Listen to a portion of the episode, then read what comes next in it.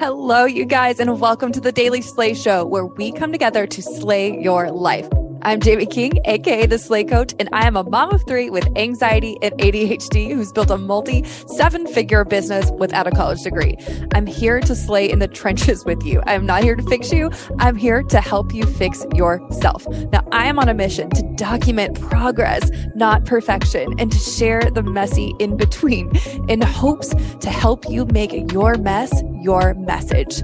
Now, I can't promise that every day will be a win, but I can promise that the only way for you to lose is to quit. So if you can commit to yourself, I promise to commit to you here. Let's do this and let's slay 2023. All right, let's talk about how I manifested my dream husband. I said I would tell the story um, another day, and today is that day. So, First, let me tell you about how I left a toxic relationship. So, this is why I love reading and why books, I always say, books have changed my life. I manifested my husband thanks to the Twilight series books. Judge me all you want. I do not care. I am unapologetically a twihard. And I used to be like really embarrassed about that. But I was a lot younger when those books came out. And when I read them, I think I was like 22, um, 22, 23. So I found the book. Someone gave it to me on like a little USB drive on like an Audible version of it. And I was at a computer job at the time where I had just recently been promoted, but I wasn't like managing people yet. And so I just kind of did like computer work all day. And so I plugged in this USB and I listened to the first book and it was like, oh my God, he loves this like Bella girl like a lot.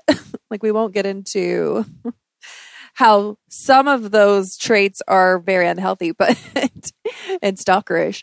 But how Edward loved Bella, it showed me an example when I was in a relationship that made me feel guilt and shame and like I was never good enough. And it was just toxic. And it was covert narcissism and abuse. And I hated being that relationship, but I stayed because I was afraid he would do something stupid or yeah, he just said, I can't live without you and all these things. So I never left. And, or I, I was there for, in that relationship for three, three and a half years. We had a kid together.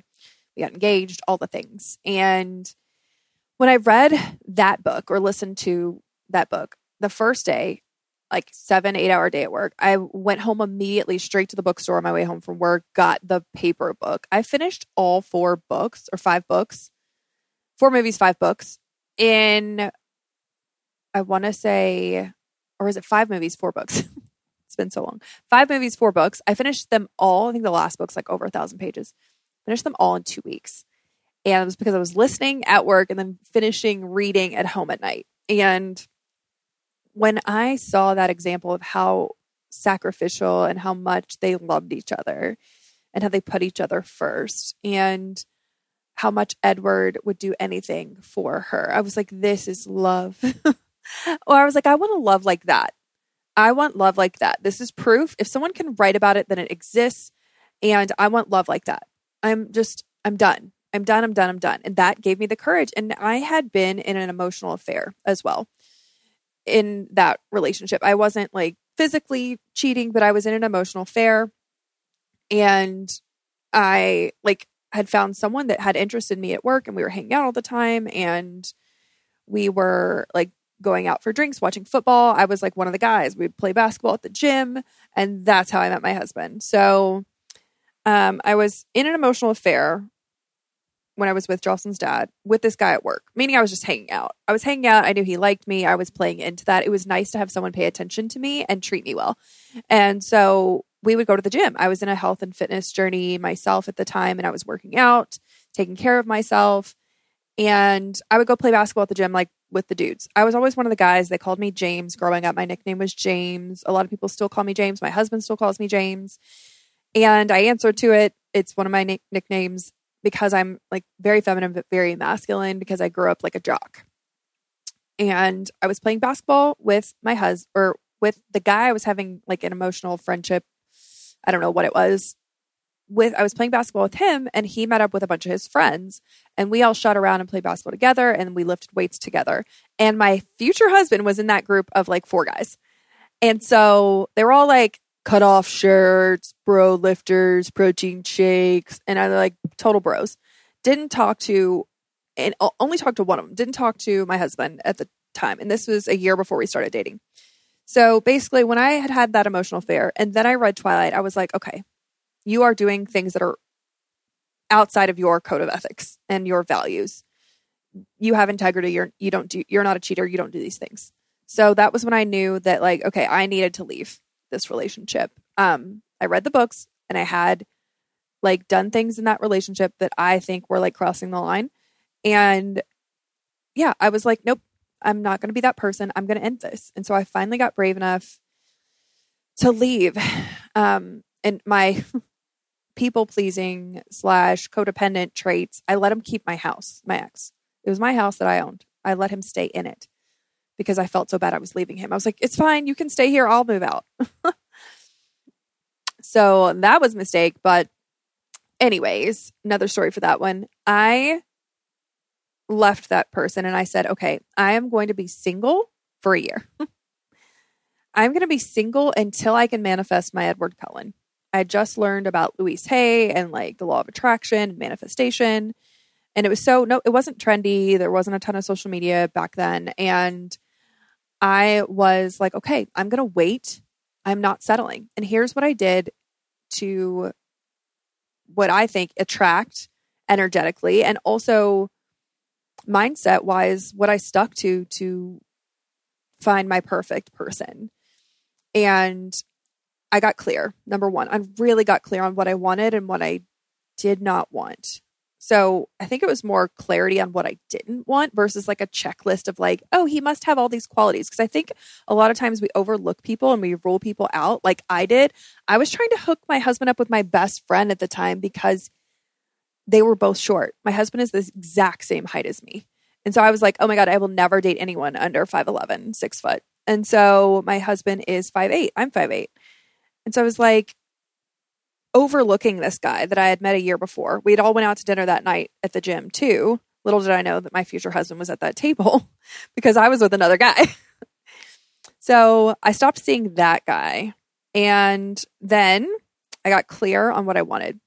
I got clear on healing myself and figuring out my own shit. I was like, you do not need to. It's not that I didn't date or hang out with people. And I might have done some other things, but I was not ready to commit to someone because I had been in a relationship since I was like 16. And I had never really been single. And I was like, you just need to be with yourself and then figure out really what you want. So I got clear on number one, what I did not want, what I was not going to settle for. So I was not going to settle for someone who wasn't motivated, who wasn't driven, who wasn't financially stable, who didn't have a good career or focus. And I wasn't going to settle for someone who wasn't worldly and like small town minded. I wanted someone who wanted to sh- like explore the world and do cool things. And I wanted someone that was athletic and cared about health and fitness. And so I had like this list of all the things I wanted, but more importantly, I had the things that I didn't want. I was like, I'm not going to be with someone who has poor money habits. I'm not going to be with someone who um, doesn't put me first and open my door. I'm not going to settle. So I got clear on what I was not going to settle for um, I'm not going to be with an abuser. I'm not going to be a cheater or an abuser. And so, or someone with a drinking or alcohol problem. I had all these like things. Here's what I'm not going to do. and then I, number two, I allowed myself to look past what my typical type of person was.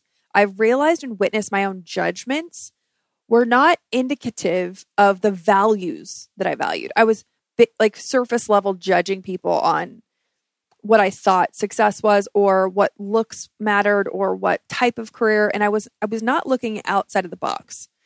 Um, I had put my husband in this bro label category. So I was looking at labels of people and not the person.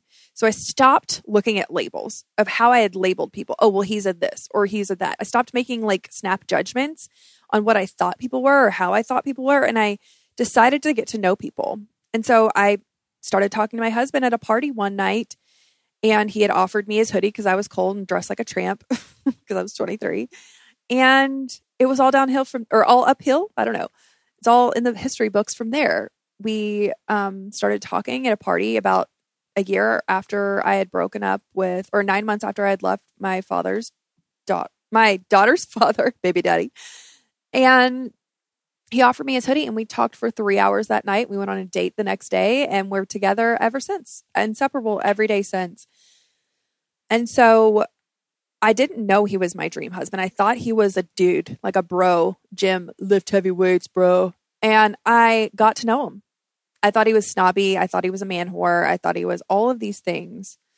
So I had made these preconceived notions. So, number two, don't judge a book by its cover. Don't make snap judgments and don't think you have a type you do not know.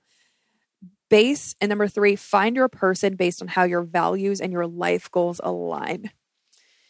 Your friends, your like your partner, your life partner, your mate, whatever. Choose your friends and your mates by where their values lie and where they want to go in the future.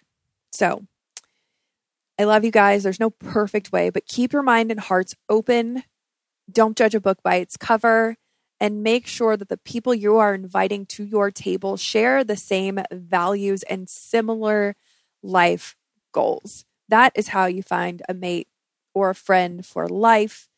And my husband and I have been together going on 13 years this year. So I hope this is helpful. If you haven't found your person yet, or maybe this resonates with your story, your love story, that is just a piece of ours. And I hope it inspires you if you're still on that path to finding your person. So I love you guys, and I will slay you again later. Thank you so much for listening to today's episode. You guys, please remember to go download all of the new episodes all at once. And once you have done that, fill out the form in the link in our show notes.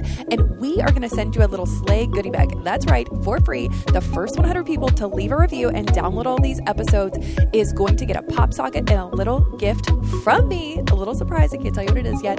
Shipped to you. Everyone in the United States that does this, we are shipping it out for free.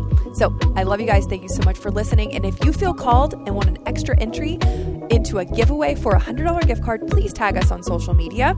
And you can tag me at The Slay Coach and Jamie Jocelyn King and The Slay School. Either one will enter you into an $100 Amazon gift card. And we appreciate you so much for listening, and I will slay you again later.